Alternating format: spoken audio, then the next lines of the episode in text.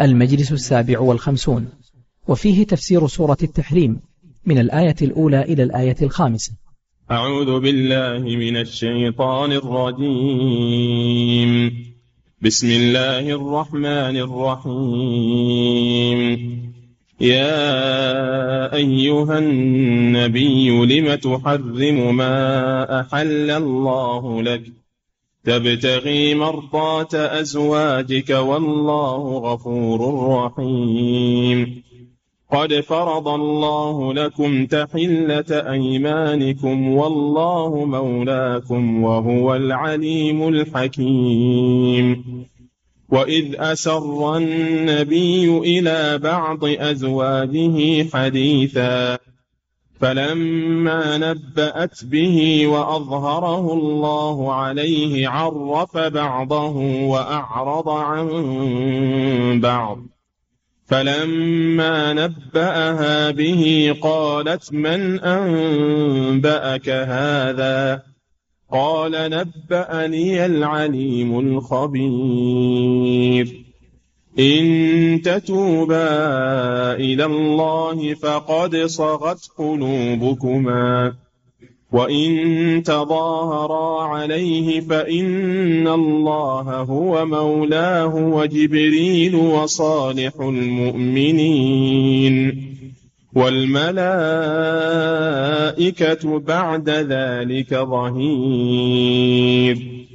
عسى ربه إن طلقكن أن يبدله أزواجا خيرا منكن مسلمات مؤمنات قانتات تائبات عابدات سائحات ثيبات وأبكارا. يا أيها الذين آمنوا. بسم الله الرحمن الرحيم. الحمد لله رب العالمين، صلى الله وسلم على نبينا محمد وعلى آله وأصحابه أجمعين. وهذه السورة تسمى سورة التحريم لأن الله سبحانه وتعالى ذكر في أولها تحريم النبي صلى الله عليه وسلم ما أحل الله له.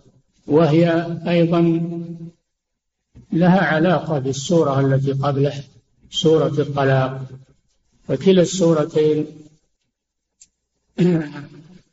فيهما أحكام النساء، ولذلك جاءت هذه السورة بعد سورة الطلاق. وسبب نزول هذه الآيات اختلف العلماء فيه، والظاهر أنه لا تعارض بينهم. فقيل السبب أن الرسول صلى الله عليه وسلم كان في بيت حفصة أم المؤمنين، حفصة بنت عمر بن الخطاب، وكانت هي خارج البيت، فجاءت سرية الرسول صلى الله عليه وسلم ماريا القبطية أم إبراهيم ابن الرسول صلى الله عليه وسلم، فحصل منه معها علاقة كما يحصل بين السيد وسريته. لما جاءت حفصة رضي الله عنها وجدت الأمر هكذا، وجدت على الرسول صلى الله عليه وسلم وعاتبته أنه في بيتها ويحصل منه ذلك، فأنزل الله فحرم النبي صلى الله عليه وسلم حرم مارية على نفسه، فعاتبه الله عز وجل وذكر له المخرج من هذا التحريم. وقيل إن سبب نزول الآية أن النبي صلى الله عليه وسلم كان يشرب العسل عند بعض نسائه ويتأخر عندها لأجل شرب العسل، فوجدت بقية نسائه عليه في ذلك وعاتبنه فحرم على نفسه العسل. أن حرم على نفسه أن يشرب العسل. وقيل إن سبب نزول الآية أو الآيات المرأة التي وهبت لبسها للنبي صلى الله عليه وسلم، فوجدت نساء النبي صلى الله عليه وسلم من ذلك غضاضة فحرمها النبي صلى الله عليه وسلم على نفسه، وهذا أضعف الأسباب. وأما السببان الأولان فلا تعارض بينهما، أنه يكون حرم على نفسه مارية وحرم على نفسه العسل، حرم الأمرين جميعا فلا تنافي بينهما. لذلك قال الله له: يا أيها النبي، خطاب تكريم تشريف، ناداه باسم النبوة تكريما له صلى الله عليه وسلم، تشريفا له، لم تحرم ما أحل الله لك؟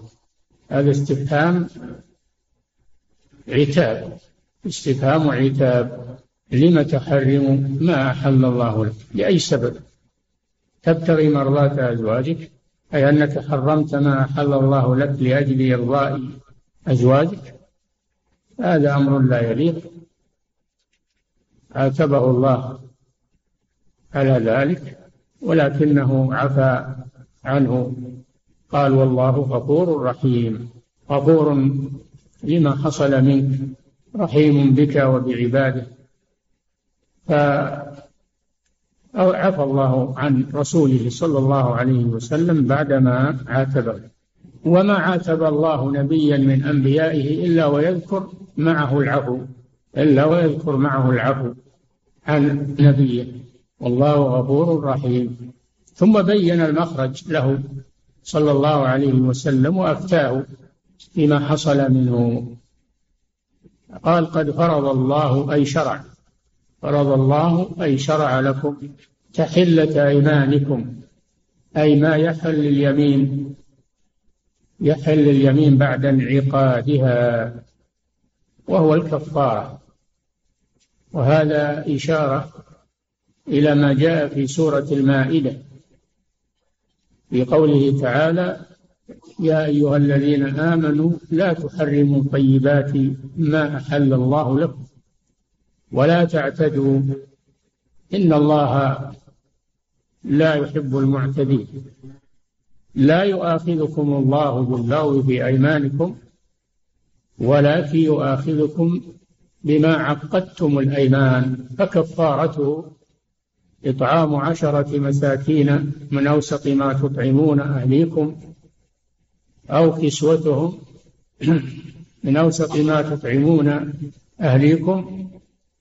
أو كسوتهم أو تحرير رقبة، فمن لم يجد فصيام 3 أيام، ذلك كفارة أيمانكم إذا حلفتم واحفظوا أيمانكم.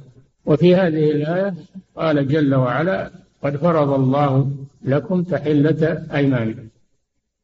أحال سبحانه وتعالى على آية المائدة، وبين أن تحريم الحلال يأخذ حكم اليمين، سماه يمينا، لما تحرم ما أحل الله لكم. ثم قال: قد فرض الله لكم تحلة أيمانكم، فسماه يمينا وشرع له الكفارة، دل على أن تحريم الحلال يكون يمينا وفيه الكفارة إذا حنث فيها وراد الحنث فيه.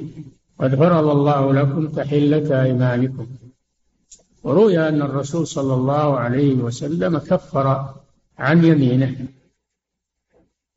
واسترد جاريته التي حرمها على نفسه. قد فرض الله لكم تحلة أيمانكم، والله مولاكم، الله جل وعلا مولاكم، يتولى أموركم ويشرع لكم ما يصلح شأنكم وما يحل أيمانكم. هذا من ولايته سبحانه لعباده، فهو الذي يشرع لعباده الأحكام بمقتضى ولايته وربوبيته لهم. وهو العليم بما يصلحكم، فلذلك يشرع لكم ما يناسب أحوالكم ويحل مشاكلكم بتشريعاته سبحانه وتعالى. هذا من مقتضى ولايته لكم، وهذه الولاية خاصة بالمؤمنين.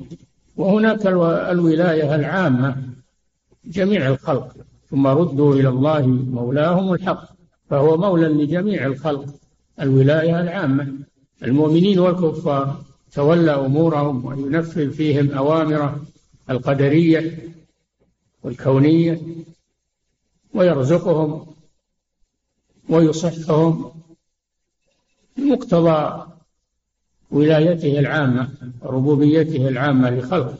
والله مولاكم وهو العزيز الحكيم، هو العزيز القوي وهو العليم الحكيم. العليم الذي يشرع لكل حالة ما يناسبها بمقتضى علمه سبحانه بما يصلحكم، فهو عليم في تشريعاته جل وعلا، كل تشريعاته بمقتضى علمه سبحانه وتعالى، فهو يعلم ما يناسب أحوال العباد وما يصلحهم، بخلاف غيره فإنه وإن حكم ببعض الأمور قد يخطئ ولا يصيب.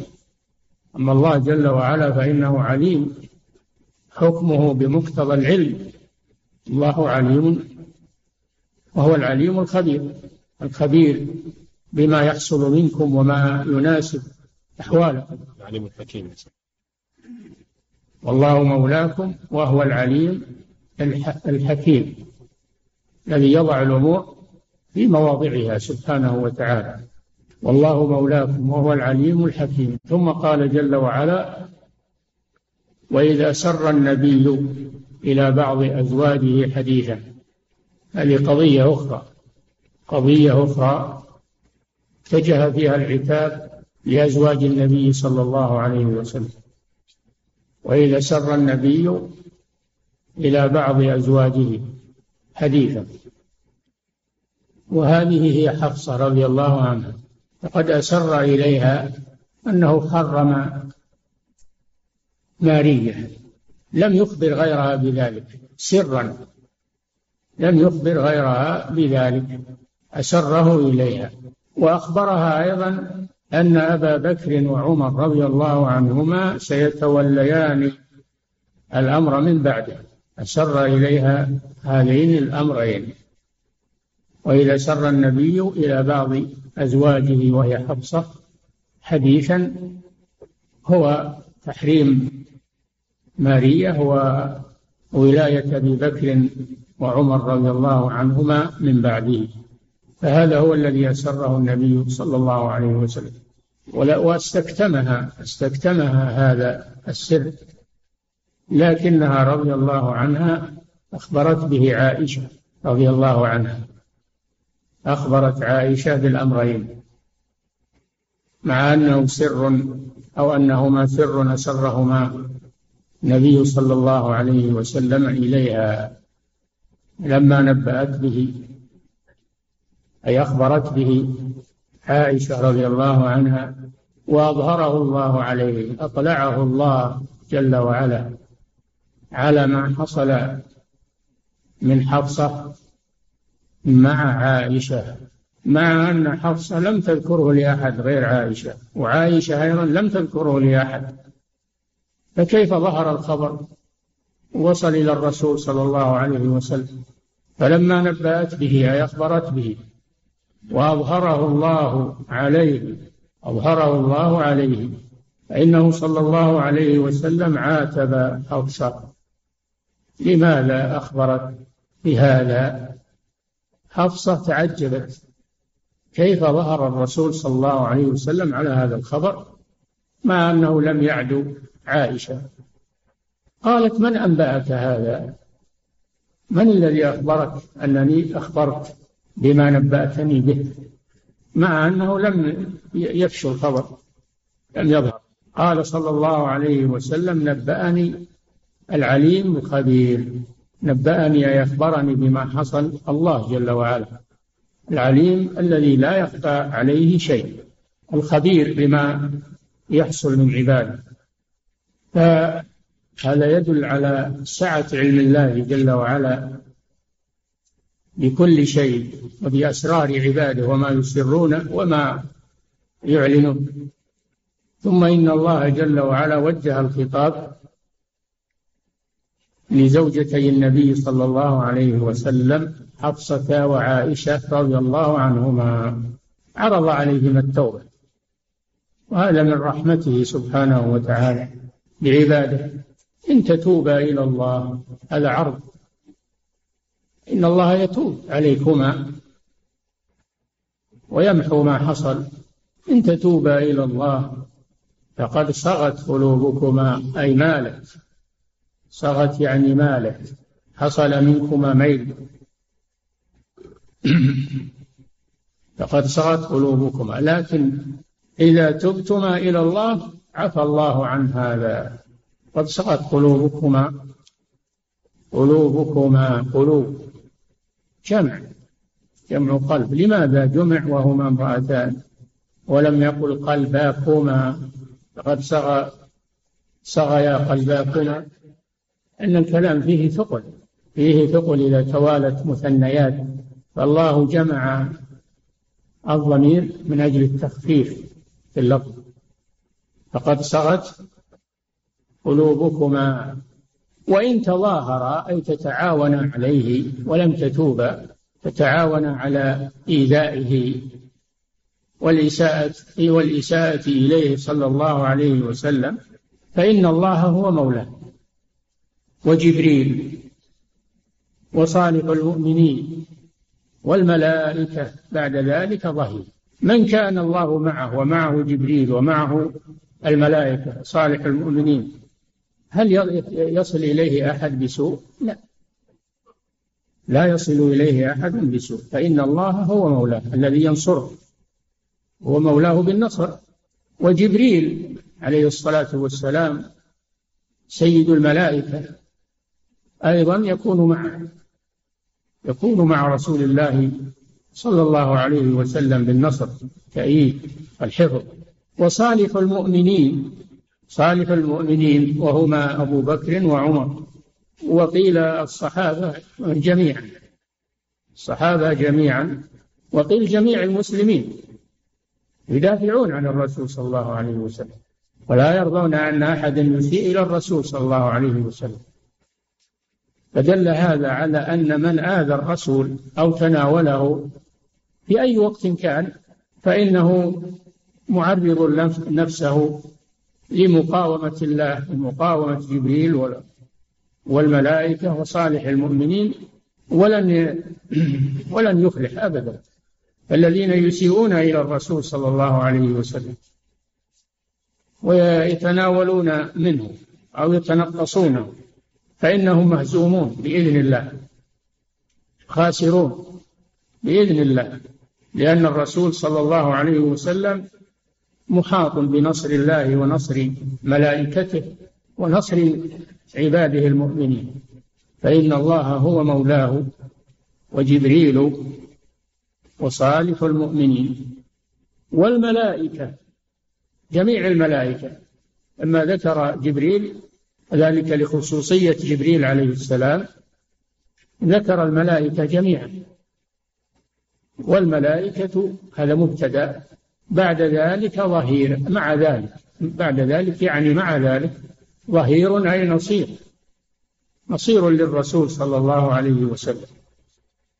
فيا من تتطاولون على جناب الرسول صلى الله عليه وسلم، يا من تتطاولون على جناب محمد صلى الله عليه وسلم، فإنكم خاسرون ومهزومون، لأن الرسول معه ربه ومعه الملائكة ومعه صالح المؤمنين، فلن يصل إليه صلى الله عليه وسلم أحد ولن يضره أحد، وإنما يضر من تنقص الرسول، يضر نفسه أو سب الرسول صلى الله عليه وسلم، إنما يضر نفسه في كل زمان ومكان.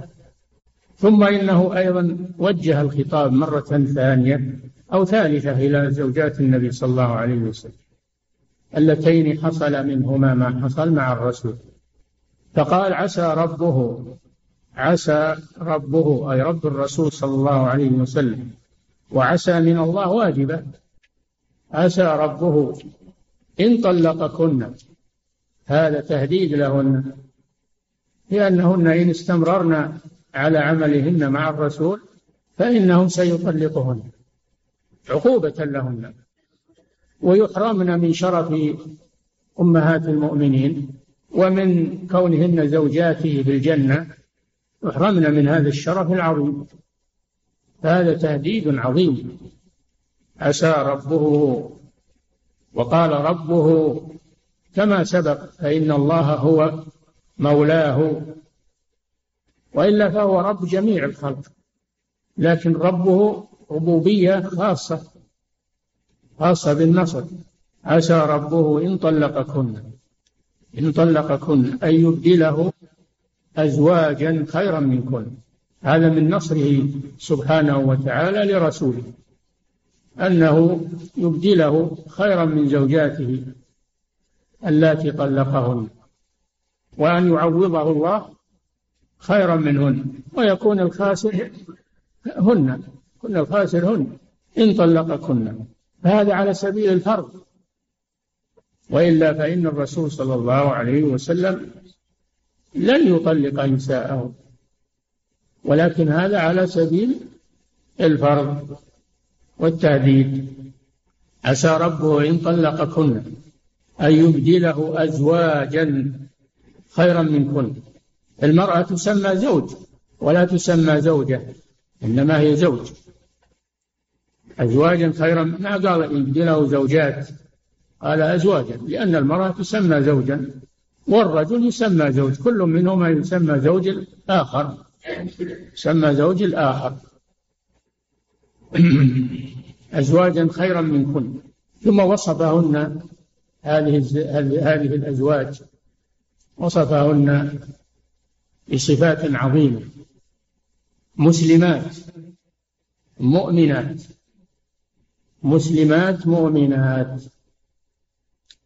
نحن عرفنا أنه إذا ذكر الإسلام والإيمان صار لكل واحد معنى، وإذا ذكر واحد منهما دون الآخر دخل فيه الآخر. فالإسلام هو الأعمال الظاهرة كما فسره النبي صلى الله عليه وسلم، قال الإسلام أن تشهد أن لا إله إلا الله أن محمدا رسول الله، وتقيم الصلاة وتؤتي الزكاة وتصوم رمضان وتحج البيت إن استطعت إليه سبيلا. الإسلام هو الأعمال الظاهرة، والإيمان هو الأعمال الباطنة، وهو الإيمان بالله وملائكته وكتبه ورسله واليوم الآخر، والإيمان بالقدر خيره وشره. فإذا ذكر جميعا فسر الإسلام بالأعمال الظاهرة والإيمان بالأعمال الباطنة، ولا بد من اجتماعهما، لا بد من اجتماع الإسلام والإيمان، لا يصح إسلام بدون إيمان ولا يصح إيمان بدون إسلام، لا بد من اجتماعهما في العبد. فإن كان إسلاما بدون إيمان هذا هو المنافق الذي يسلم في الظاهر ولكنه كافر في الباطن والعياذ بالله. وكذلك الإيمان في القلب وليس معه إسلام في الظاهر، هذا أيضا لا يصح، هذا إيمان المرجئة، هذا إيمان المرجئة. ولذلك يقول أهل العلم الإيمان قول باللسان واعتقاد بالقلب وعمل بالجوارح، يزيد بالطاعة وينقص بالمعصية، مسلمات مؤمنات، هذه صفتان. قانتات، والقنوت يطلق على معاني، والمراد به هنا دوام الطاعة، فالقانت هو المداوم على الطاعة، المداوم على الطاعة، ويطلق القنوت على طول القيام في الصلاة، قوموا لله قانتين، يطلق القنوت على السكوت وعدم الكلام يطلق القنوت ويراد به الدعاء الذي يكون في الوتر، دعاء القنوت. القنوت له معاني، ولكن المراد هنا الدوام والثبات على الطاعة. قانتات أن يبدله أزواجا خيرا منكن مسلمات مؤمنات قانتات تائبات، تائبات من الذنوب يكثرن من التوبة، لأن الإنسان عرضة للخطأ، ولكن الله جعل التوبة تطهيرا للمؤمن. تائبات عابدات لله سبحانه، ملازمات لعبادة الله عز وجل، لا يعبدن غير الله جل وعلا. سائحات فسر بأن المراد به الصائمات، والصوم سياحة هذه الأمة. السياحة في الأصل الجولان في الأرض، فسيحوا في الأرض، لكن المراد به هنا الصيام، لأن الصائم مثل المسافر يترك الطعام والشراب واللذات، وهذا وجه تسمية الصيام سياحة. وقيل سائحات أي مهاجرات، وهذا فيه فضل الهجرة في سبيل الله عز وجل. ثيبات وأبكارا، الثيب هي التي سبق لها أن تزوجت وزالت بكارتها بوضع الزوج لها، فهذه تسمى بالثيب. والبكر هي التي لم يسبق لها أن تزوجت وبقيت فيها بكارتها. وفي تنويع الثيبات والأبكار كرامة للرسول صلى الله عليه وسلم، لأنه يكون عنده أنواع من الزوجات، ثيبات وأبكارا، فهذا فيه تعويض الرسول صلى الله عليه وسلم عن هؤلاء النسوة التي حصل منهن شيء في حق الرسول صلى الله عليه وسلم إذا طلقهن، فإن الخاسر يكون هي المطلقة، وأما الرسول صلى الله عليه وسلم فإن الله يعوضه. لأن العادة عند الناس أن الإنسان إذا طلق امرأته يندم ويحصل عليها خسارة وفقد لزوجته، لكن الرسول لو طلقهن لم يحصل عليه شيء من ذلك، فالطلاق في حقه صلى الله عليه وسلم لا يترتب عليه شيء يكرهه عليه الصلاة والسلام، بخلاف غيره فإنه إذا طلق ترتب عليه شيء يكرهه من فراق زوجته وإلى آخره. فالحاصل أن هذه سورة عظيمة فيها إجلال الرسول صلى الله عليه وسلم، وفيها أن من سب الرسول أو تنقصه أو آذاه فإنه مهزوم وخاسر، إن الذين يؤذون الله ورسوله لعنهم الله في الدنيا والآخرة وأعد لهم عذابا مهينا. فأذية الرسول صلى الله عليه وسلم ليست كأذية غيره، وإن كانت أذية غيره محرمة، قال تعالى: والذين يؤذون المؤمنين والمؤمنات بغير ما اكتسبوا فقد احتملوا بهتانا وإثما مبينا. لكن أذية الرسول فيها وعيد شديد، والذي يستهزئ بالرسول يرتد عن الإسلام، والذي يتنقص الرسول يرتد عن الإسلام والعياذ بالله، هذا من أسباب الردة. لكن من تاب الله عليه، باب التوبة مفتوح، من تاب الله عليه. وفيها الفتوى العظيمة، وهي أن من حرم حلالا فإنه يحله الكفارة ولا يترك هذا الشيء الذي حرمه، بل يراجعه، وتنهي الكفارة تحريم الشيء ويعود كما كان حلالا لصاحبه. وفيه أنه لا يجوز للإنسان أن يحرم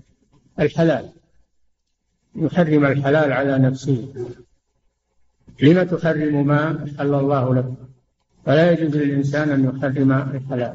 لكن العلماء اختلفوا فيما إذا حرم زوجته.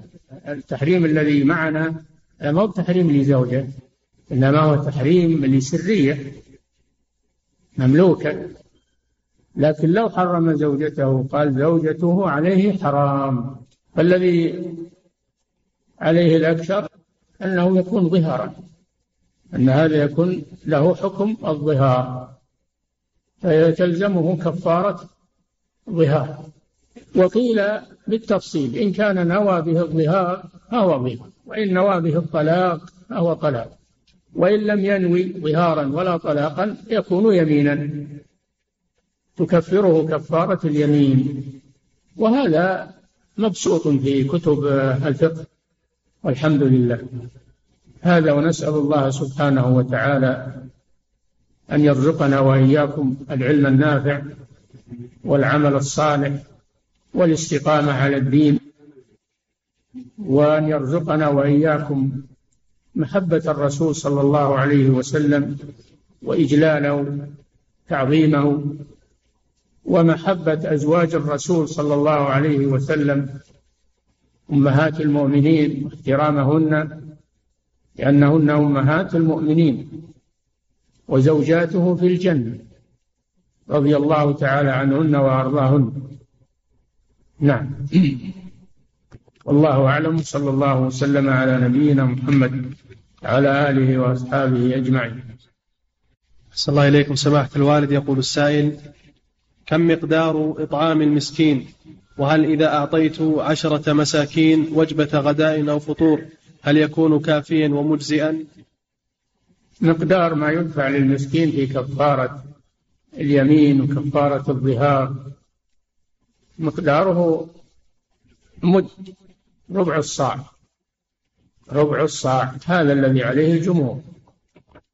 وقيل نصف الصاع مدان، لأن الصاع 4 أمداد، وهذا الذي عليه الفتوى الآن أنه يدفع له نصف الصاع. مقداره بالكيلو الآن كيلو ونصف تقريبا يعادل نصف الصاع، والصاع هو 3 كيلوات تقريبا. ولو غدى الفقراء 10 أو عشاهم أجزأ ذلك، لو غدى 10 مساكين أو عشاهم أجزأ ذلك، لأنه يصدق عليه أنه أطعم 10 مساكين إذا أشبعهم. نعم. أحسن الله إليكم سماحة الوالد. يقول السائل: ما المراد بقوله تعالى: عرف بعضه وأعرض عن بعض؟ عرف بعضه أي تحريم مارية، وأعرض عن بعضه وإخباره صلى الله عليه وسلم عن ولاية أبي بكر وعمر من بعده. هذه لم يبينها الرسول صلى الله عليه وسلم للناس، وإنما بين لحفصة، ما قال لحفصة لماذا قلت كذا وكذا، وإنما قال لها عن تحريم مارية أو تحريم العسل فقط، ولم يقل لها لماذا أخبرت عن ولاية أبي بكر وعمر. فهذا والله أعلم معنى قوله عرف بعضه، أي الرسول صلى الله عليه وسلم، وأعرض عن بعض. نعم. أحسن الله إليكم سماحة الوالد. يقول السائل: في بلادنا بعض الناس يقرأ قوله تعالى: والله مولانا، يقرأها والله مولانا، فهل في هذا بأس؟ القراءة التوقيفية يعني لا بد من سند القراءة والثبوت عن رسول الله صلى الله عليه وسلم، وليس هذا راجعا إلى عادات الناس، إنما هذا راجع إلى ثبوت هذا عن الرسول صلى الله عليه وسلم. القراءة توقيفية. نعم. أحسن الله إليكم سماحة الوالد. يقول السائل: اجتماع الصحابة رضي الله عنهم بعد وفاة النبي صلى الله عليه وسلم في السقيفة ومشاورتهم لتولي أبي بكر رضي الله عنه، هل هذا يدل على أنهم لم يعلموا بما أخبر به النبي صلى الله عليه وسلم حفصة رضي الله عنها؟ نعم، لم يعلموا بذلك، ولهذا الرسول لم يخبره، أعرض عنه ولم يذكره، وولاية أبي بكر رضي الله عنه ثبتت بالإجماع، إجماع الصحابة، وبالنص الخفي، النص الخفي مثل هذا ومثل غيره، مثل تقديمه في الصلاة لما مرض الرسول صلى الله عليه وسلم، هذه إشارات إلى توليه من بعده. نعم. أحسن الله إليكم سماحة الوالد. يقول السائل: هل سورة التحريم لها مناسبة بالسور التي قبلها؟ عرفت هذا، أنها كلها يتعلق بأحكام من أحكام النساء. نعم. أحسن الله إليكم سماحة الوالد. يقول السائل: هل يقاس تحريم الحلال على تحليل الحرام أم أن أحدهما أشد؟ يقول أحسن الله إليكم: هل يقاس تحريم الحلال على تحليل الحرام أم أن تحريم الحرام؟ الحرام حرمه الله عز وجل، ما حرمه الناس. الكلام على الحلال الذي يحرمه الناس، أما الحرام حرمه الله عز وجل. نعم. أحسن الله إليكم سماحة الوالد. يقول السائل: في قوله تعالى: وأزواجه أمهاتهم، فما هو واجبنا تجاه أمهات المؤمنين رضي الله تعالى عنهن، وهل هن في الفضل سواء أم بينهن تفاضل؟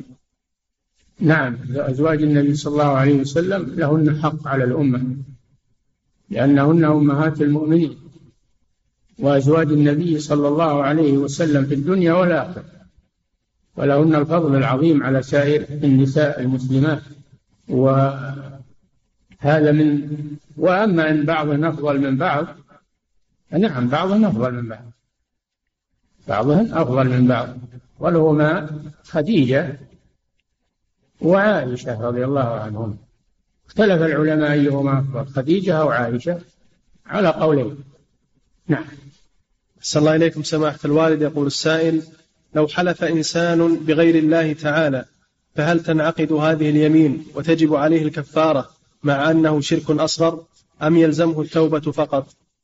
التوبة على كل حال تلزمه التوبة، وبعض العلماء يرى أن عليه الكفارة أيضا مع التوبة، والقول الصحيح أنه ليس عليه كفارة. نعم. أحسن الله إليكم سماحة الوالد. يقول السائل: ما هي أسباب تقوى الله تعالى؟ أسباب تقوى الله تعالى ما يجعله الله في القلب من خوف الله وتعظيمه وإجلاله، وتذكر غضبه وعقابه، يبعث على خوف الله جل وعلا. نعم. أحسن الله إليكم سماحة الوالد. يقول السائل: في قوله تعالى: ثيبات وأبكارا، هل في تقديم الثيبات على الأبكار يدل على الأفضلية؟ لا، ما أظن. البكر لا شك أنها أحسن من الثيب، ورغبة الناس تختلف في هذا. نعم. أحسن الله إليكم سماحة الوالد. يقول السائل: إنسان حلف على زوجته بالطلاق ألا تذهب إلى المكان الفلاني، ثم بدا له أن يتراجع عن حلفه، والسؤال: هل يعد هذا الحلف من جملة الأيمان كالنذر؟ وهل يجب عليه أن يكفر كفارة يمين أم يكون له حكم الطلاق المعلق؟ هو طلاق معلق. إذا قال لها إن فعلت كذا وأنت طالق، هذا طلاق معلق على الشيء، على فعل الشيء الذي أراد منعها منه. فاختلف العلماء هل هو يقع طلاق أو هو يمين تحله الكفارة، على قولين. هو إذا نوى الطلاق بلا شك أنه يقع طلاق بالإجماع، لكن إذا لم ينوي الطلاق وإنما نوى منعها فقط، فهذا هو محل الخلاف، هو محل الخلاف بين العلماء. وعند الجميع لا، ليس له أن يتراجع عن ذلك، ليس له أن يتراجع عن الشر. نعم. أحسن الله إليكم سماحة الوالد. يقول السائل: هل مات النبي صلى الله عليه وسلم ومعه جاريته مارية رضي الله عنها، أم أنها عتقت من حين ولادة إبراهيم عليه السلام؟ وهل تعد من زوجات النبي صلى الله عليه وسلم؟ لا، ليست من زوجات النبي صلى الله عليه وسلم. وأما أنها عاشت إلى وفاته فلا أعلم شيئا من ذلك، يحتاج إلى مراجعة. نعم. أحسن الله إليكم سماحة الوالد. يقول السائل: ما هي الأمور التي تدل على نصرة النبي صلى الله عليه وسلم، وما هي الأشياء التي تؤدي إلى رؤية النبي صلى الله عليه وسلم في المنام؟ أما الأشياء التي تؤدي إلى رؤية النبي صلى الله عليه وسلم في المنام فلا أعلمها، هذا شيء من علم الله سبحانه وتعالى. وما كل من رأى من عرض له شيء في الرؤيا أو قال أنا الرسول يكون صحيح. الشيطان يأتي إلى الإنسان في الرؤيا، فإذا كان الشخص لا يعرف صفات الرسول صلى الله عليه وسلم التي تميزه عن غيره قد يتخيل له الشيطان. أما إذا كان الشخص يعرف صفات الرسول صلى الله عليه وسلم فإن الشيطان لا يتشبه بالرسول صلى الله عليه وسلم، ما يستطيع. اللي يعرف الرسول بصفاته ما يمكن أن الشيطان يخدعه في الرؤيا أبدا، لأنه ما يستطيع أن يظهر بصفات الرسول صلى الله عليه وسلم ولا يتمثل به عليه الصلاة والسلام. نعم. أحسن الله إليكم سماحة الوالد. يقول السائل: ما المراد بقول بعض المفسرين إن عسى من الله واجبة؟ عسى للتردي في أصل اللغة، لكن في كلام الله هي واجبة وليست للترجي. نعم. أحسن الله إليكم سماحة الوالد. يقول السائل: هل إذا تزوجت المرأة البكر فطلقت قبل أن توطأ هل تسمى بكرا أم ثيبا؟ لأنها وعد من الله، وعد من الله، الله جل وعلا لا يخلف وعده. نعم. إيش؟ يقول أحسن الله إليكم: إذا تزوجت المرأة البكر فطلقت قبل أن توطأ هل تسمى بكرا أم ثيبا؟ لا يا أخي، الثيب التي وطئت وزالت ذكارتها هذه الثيب، سواء وطئت بعقد أو بدون عقد أو بزنا أو شبهة، المهم أنها وطئت وزالت ذكارتها هذه الثيب. أما التي لم توطأ هذه هي البكر، لم يطلقهن، قال الله جل وعلا في الحور: لم يطلقهن إنس قبلهم ولا جان. نعم. صلى الله عليكم سماحة الوالد. يقول السائل: في تقديم الله عز وجل لصالح المؤمنين على الملائكة فيه دليل على تفضيل صالح المؤمنين على الملائكة؟ لا، ليس في هذا الدليل، والمسألة فيها خلاف، ويقولون لا طائلة تحتها، لا طائلة تحتها، هل هو أيهما أفضل الملائكة أو المؤمنين من البشر؟ لا طائلة تحت هذا البحث. نعم. أحسن الله إليكم سماحة الوالد. يقول السائل: قراءة سور الإخلاص والمعوذتين في أذكار الصباح والمساء هل هي مقيدة بعد صلاة المغرب والفجر أم أنه يجوز قراءتها ولو قبل صلاة الفجر وقبل صلاة المغرب؟ قراءة آية الكرسي والإخلاص والمعوذتين بعد كل صلاة، بعد جميع الفرائض، ولكن بعد المغرب 3 مرات، سورة الإخلاص والمعوذتين 3 مرات، وكذلك بعد الفجر 3 مرات. أما في بقية الصلوات فمرة. وسواء قرأتها قبل الصلاة أو بعد الصلاة لا بأس بذلك، لكن قراءتها بعد الصلاة أفضل. نعم. صلى الله عليكم سماحة الوالد. يقول السائل: ما حكم من يلتمس العذر للمشركين الذين يعيشون بين المسلمين ويفعلون الشرك الظاهر ويقول هؤلاء جهلة المسلمين؟ يقول أحسن الله إليكم: ما حكم من يلتمس العذر للمشركين الذين يعيشون بين المسلمين ويفعلون الشرك الظاهر ويقول هؤلاء جهلة المسلمين؟ جهلة المسلمين وهم مشركون، كيف يقولون جهلة المسلمين؟ هؤلاء كفار مشركون وليسوا جهلة، يسمعون القرآن ويسمعون وعلموا ببعثة الرسول صلى الله عليه وسلم، فليسوا جهلة، إنما معاندون، هؤلاء معاندون وليسوا جهلة. نعم. أحسن الله إليكم سماحة الوالد. يقول السائل: ما المراد بقوله تعالى: وإذا حضر القسمة أولو القربى واليتامى والمساكين فارزقوهم منه وقولوا لهم قولا معروفا؟ إذا حضر قسمة المواريث، أقارب ليسوا من الورثة، أقارب ليسوا من الورثة، أو مساكين أو يتامى يعطون شيئا من المال الذي يقسم دفعا لتطلعهم إليه. نعم. أحسن الله إليكم سماحة الوالد. قالوا كل مال يتجدد للإنسان، كل مال يتجدد للإنسان من ميراثه وغيره، وعنده ناس فقراء أو يتامى ينبغي أنه يعطيهم منه، لأنهم يتطلعون إليهم يشوفونه. نعم. أحسن الله إليكم سماحة الوالد. يقول السائل: قول الله تعالى: كتب عليكم إذا حضر أحدكم الموت إن ترك خيرا الوصية للوالدين والأقربين بالمعروف حقا على المتقين. يقول: هل هذه الآية محكمة أم منسوخة؟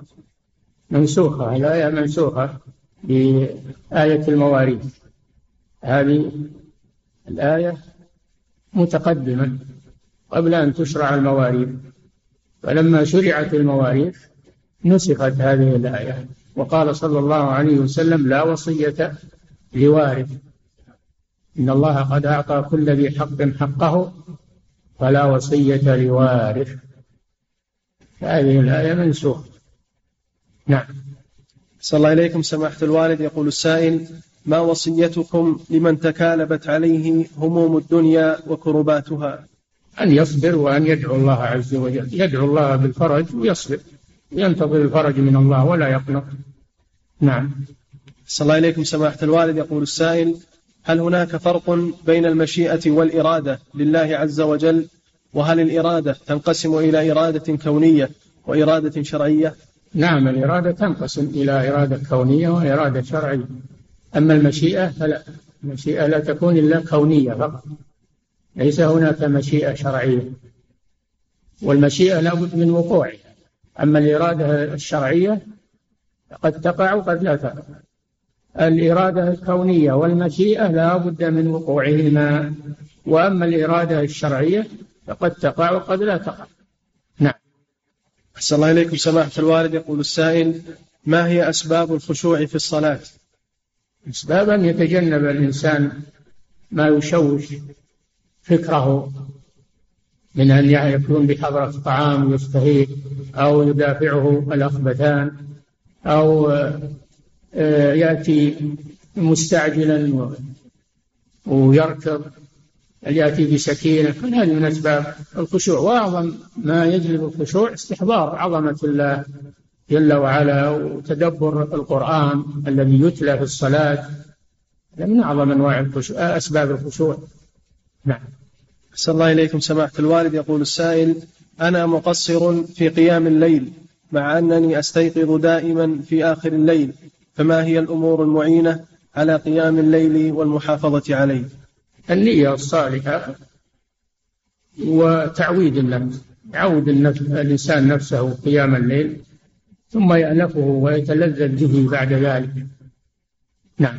ما في شك أن النفس في أول الأمر تميل إلى الكسل والنوم والراحة، فأحتاج إلى جهاد، جهاد النفس مقدم على كل جهاد، يجاهد نفسه بالله عز وجل، فإذا جاهدها وعودها وروضها فإنها بعد ذلك تألف تتلذذ بقيام الليل.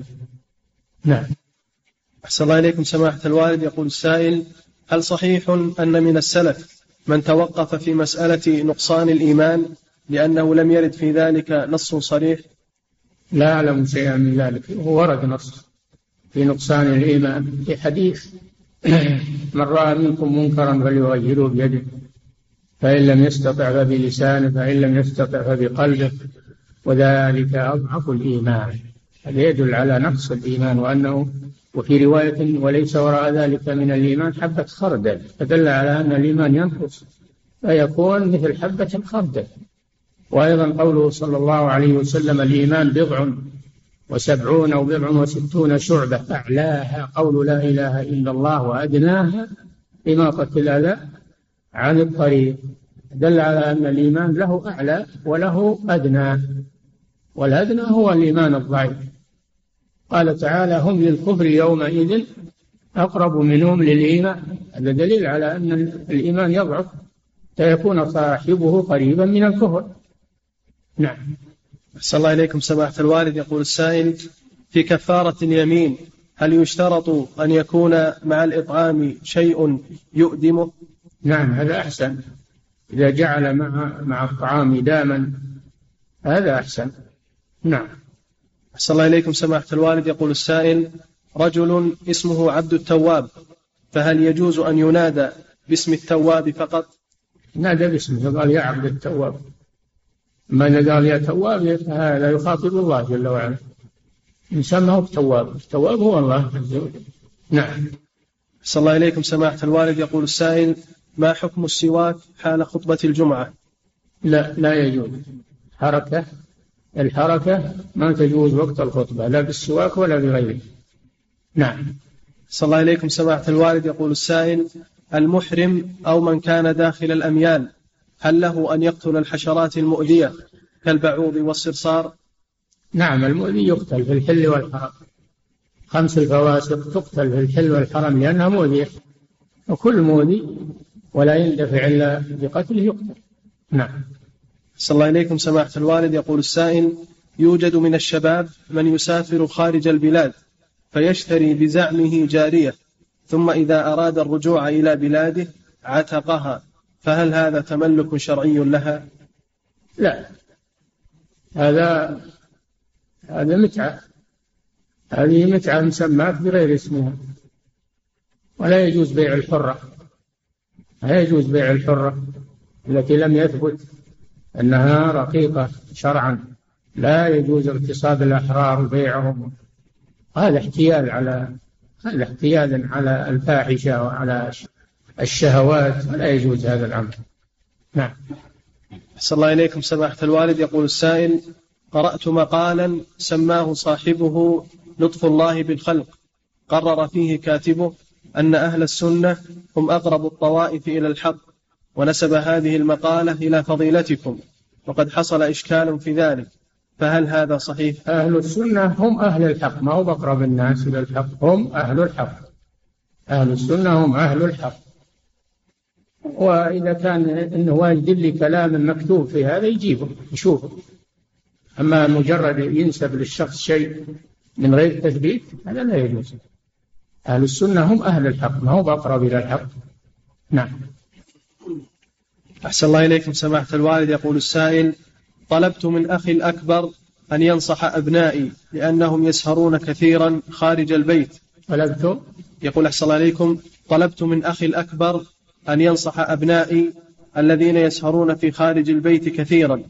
يقول: فقال لي أخي: ائت لهم بالتلفزيون إلى البيت وفيه قنوات إسلامية، وأنا لا أرى أن هناك قنوات إسلامية خاصة التي بها الأناشيد والتمثيل، فما نصيحتكم؟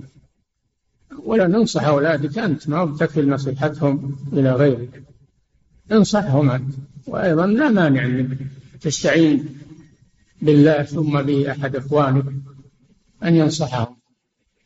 وأما المجيء بالتلفزيون إلى البيت فأنا لا أنصح به أمام الأطفال وأمام النساء، لا أنصح به، السلامة والبعد عن هذه الأمور، لا سيما وأن التلفزيون الآن ما هو مثل الأول بعد، على ما فيه التلفزيون الآن صار يجيب البلايا والطوام من الفضائيات القبيحة الشنيعة.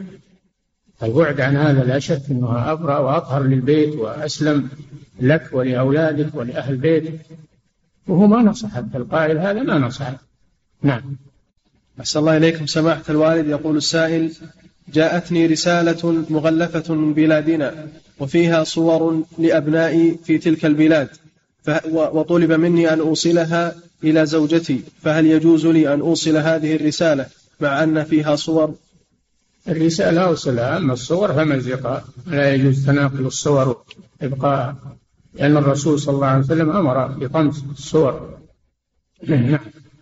أحسن الله إليكم سماحة الوالد. يقول السائل: هل تجوز مناصحة ولاة الأمر والعلماء عن طريق الأنترنت أم أن فيها مجاهرة؟ على حسب المصلحة والمفسدة، وهل الإنترنت يصل إلى المسؤولين أو ما يصل ما أدري، لكن إذا كان عندك نصيحة لولاة الأمور أو للعلماء اتصل بهم هم، إما شخصيا لأن تكلمهم، أو كتابيا لأن تكتب لهم، أو وصية بأن توصي من يتصل بهم ويبلغهم. أما قضية الإنترنت فهذه وسيلة مدخولة. نعم. صلى الله عليكم سماحة الوالد. يقول السائل: من قال لزوجته في طهر لم يجامعها فيه: إن خرجت من الدار فأنت طالق، فخرجت في طهر جامعها فيه.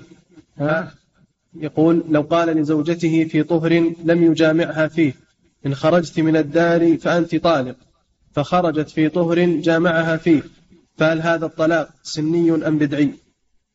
هذا طلاق سني، لأنه علقه على الطهر. إيش السؤال؟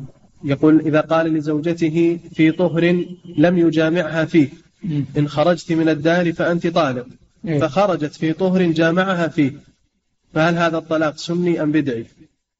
يعني الفعل حصل في طهر جامعها فيه، أما التعليق فهو حصل في طهر لم يجامعها فيه.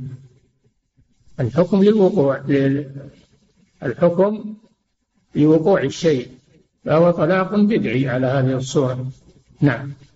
السلام عليكم سماحة الوالد. يقول السائل من طلق زوجته، لو قال إذا طهرت وجامعتك فأنت طالق، هذا علقه على بدعة، علقه على طلاق بدعي.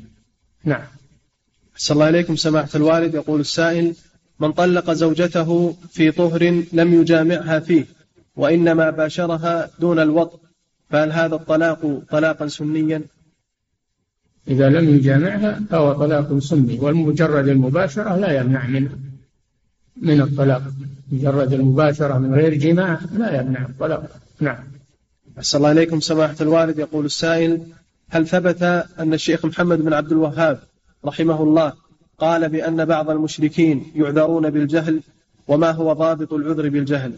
ما رأيت هذا، ولكننا نشوف الحين كثر الكلام في الجهل، يعني كأن ما بعث رسول ولا نزل قرآن ولا سنة ولا شيء، كل هذا يتجاهل الآن. هذا الجهل زال ولله الحمد ببعثة الرسول صلى الله عليه وسلم، وبنزول القرآن، وبالأحاديث الصحيحة عن الرسول صلى الله عليه وسلم. فإلى متى الجهل؟ إذا قدر أن واحد يعيش في مجاهل ما يصل إليها قرآن ولا يصل إليها شيء ولا يسمع بشيء، باق على خلقته الأولى، ما بلغ دعوة رسول ولا شيء، هذا هو الذي يعذر بالجهل. أما غالب البشرية والأرض اليوم عمها سماع القرآن في المذياع وفي غيره، فما بقي الآن عذرهم بالجهل، ما بقي عذرهم بالجهل، مع أن اللي يقولون أنهم عذرون بالجهل يحفظون القرآن أغلبهم، وبالقراءة العشر يمكن يحفظ القرآن، ومع هذا يدعو الميت ويستغيث بالميت. نعم، وين الجهل؟ نعم. أحسن الله إليكم سماحة الوالد. يقول السائل اعتمرت وفي أثناء السعي تذكرت أنني لم أركع ركعتي الطواف، فركعت ركعتين أثناء السعي ثم واصلت السعي، فهل فعلي صحيح؟ ركعتي الطواف سنة يا أخي، إذا تركتها متعمدا ليس عليك شيء، فكيف إذا تركتها ناسيا؟ ما عليك شيء، وفعلك هذا خطأ لكنه لا يبطل السعي إن شاء الله. نعم. يقول أحسن الله إليكم ما حكم القسم بصفات الله تعالى الخبرية كاليدين والوجه والأصابع؟ الذاتية. نعم، القسم بآيات الله بصفات الله الذاتية والفعلية كله ينعقد، كل صفات الله وأسماءه ينعقد بها الحلف بها. نعم. أحسن الله إليكم سماحة الوالد. يقول السائل من حرم حلالا ثم أراد أن يكفر، فهل تجب عليه الكفارة بعد الإقدام على الفعل أم قبله؟ يقول أحسن الله إليكم من حرم حلالا على نفسه وأراد أن يكفر، فهل تجب الكفارة بعد الإقدام على الفعل أم قبله؟ يجوز هذا وهذا، يجوز يقدم الكفارة على الحنف، ويجوز أن يؤخرها عن الحنف. كل هذا ورد عن الرسول صلى الله عليه وسلم في قوله والله إني إن شاء الله لا أحلف على يمين فأرى خيرا منها إلا أتيت الذي هو خير وكفرت عن يميني. فهذا يدل على أن الكفارة تكون بعد الحنف. وفي رواية إلا كفرت عن يميني وأتيت الذي هو خير، وهذا يدل على أن الكفارة تجوز قبل الحنف. نعم. أحسن الله إليكم سماحة الوالد. يقول السائل هل يكفر من قال بأن عدد الصلوات المكتوبة 6 صلوات في اليوم والليلة؟ نعم، إذا اعتقد هذا فهو كافر، لأن الصلوات 5، كما لو قال الصلوات 3، لأن بعض الطوائف تقول الصلوات ثلاث فقط، وهذا كفر أيضا، نقص أو زاد هذا كفر بالله عز وجل. نعم. أحسن الله إليكم سماحة الوالد. يقول السائل: نحن مجموعة كبيرة من سائقي الباصات لإيصال الطالبات إلى منازلهن، فهل يجوز لنا أن نصلي الظهر جماعة بعد الأذان مباشرة بعد السنة الراتبة قبل موعد إقامة الصلاة في المسجد، لأن الطالبات يخرجن أثناء إقامة الصلاة؟ إذا كان هناك عذر يقتضي تقديم الصلاة قبل الجماعة فلا بأس بذلك، لكن لو صليتم خارج المسجد لئلا يكون هذا مبدأ لانقسام الجماعة في المسجد، لو صليتم خارج المسجد يكون هذا أبعد عن الشبهة. نعم. أحسن الله إليكم سماحة الوالد. يقول السائل: ينسب للشافعي رحمه الله هذا البيت وهو قوله: دع الأيام تفعل ما تشاء وطب نفسا إذا حكم القضاء. يقول: فهل في هذا البيت خلل عقدي؟ لا، حاشا وكلا الإمام الشافعي، لكنه يقول لا تهتم بالليالي أو الأيام، لا تهتم بها، لأن ما قدره الله سيقع ولو لم ترد هذا مراد الشارع. دع الأيام تفعل ما تشاء وطب نفسا، شوف آخر البيت بين أول، وطب نفسا بما حكم القضاء. فكلام الشافعي يفسر بعضه بعض، أنه يقصد بذلك أنك لا دخل لك فيما يقع في الأيام، هذا بيد الله سبحانه وتعالى، ولا تلم الأيام على ما يحصل فيها لأنها مدبرة، ولهذا جاء النهي عن سب الدهر. نعم.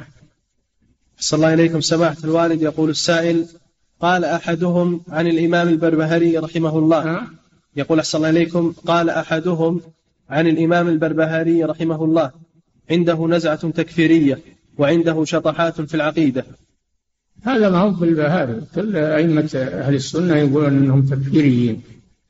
الإمام أحمد قالوا أنه تكفيري لأنه يرى كفر من ترك الصلاة، قالوا هذا في غير البربهاري، ولا عبرة بهؤلاء والعياذ بالله، لأنهم يريدون أن الناس يكونون على ما هم عليه، وليس هناك نواقض للإسلام، يقولون ما في نواقض للإسلام، كل الناس سواء، من قال أنا مسلم فهو مسلم، ولو ما صلى ولو فعل ما فعل من نواقض الإسلام هو مسلم. نعم. صلى الله عليكم سماحة الوالد. يقول السائل: إذا أقيمت الصلاة وقد شرعت في أداء السنة الراتبة أو تحية، يقول أحسن الله عليكم: إذا أقيمت الصلاة وقد شرعت في أداء السنة الراتبة أو تحية المسجد ولا زلت في أولها، فهل أقطع الصلاة إذا أقيمت؟ الأحسن أنك تخففها، الأحسن أنك تخففها ولا تقطعها. نعم. صلى الله عليكم سماحة الوالد. يقول السائل: إذا دخلت إلى المسجد قبل غروب الشمس بربع ساعة، فهل القول الصحيح أني أصلي أم أجلس؟ الله، المسألة فيها خلاف قوي، إن صليت فلا بأس وإن جلست فلا بأس، الأمور متعادلة في هذا. نعم. صلى الله عليكم سماحة الوالد. يقول السائل: ما حكم قراءة سورة الملك كل ليلة؟ لا أعرف أن كل ليلة، لكن سورة الملك ولا أرد أن تسمى المنجية، تنجي من عذاب القبر لمن قرأها، أما قراءتها في كل ليلة فلا أعلم شيء من ذلك. نعم. أنت أحسن.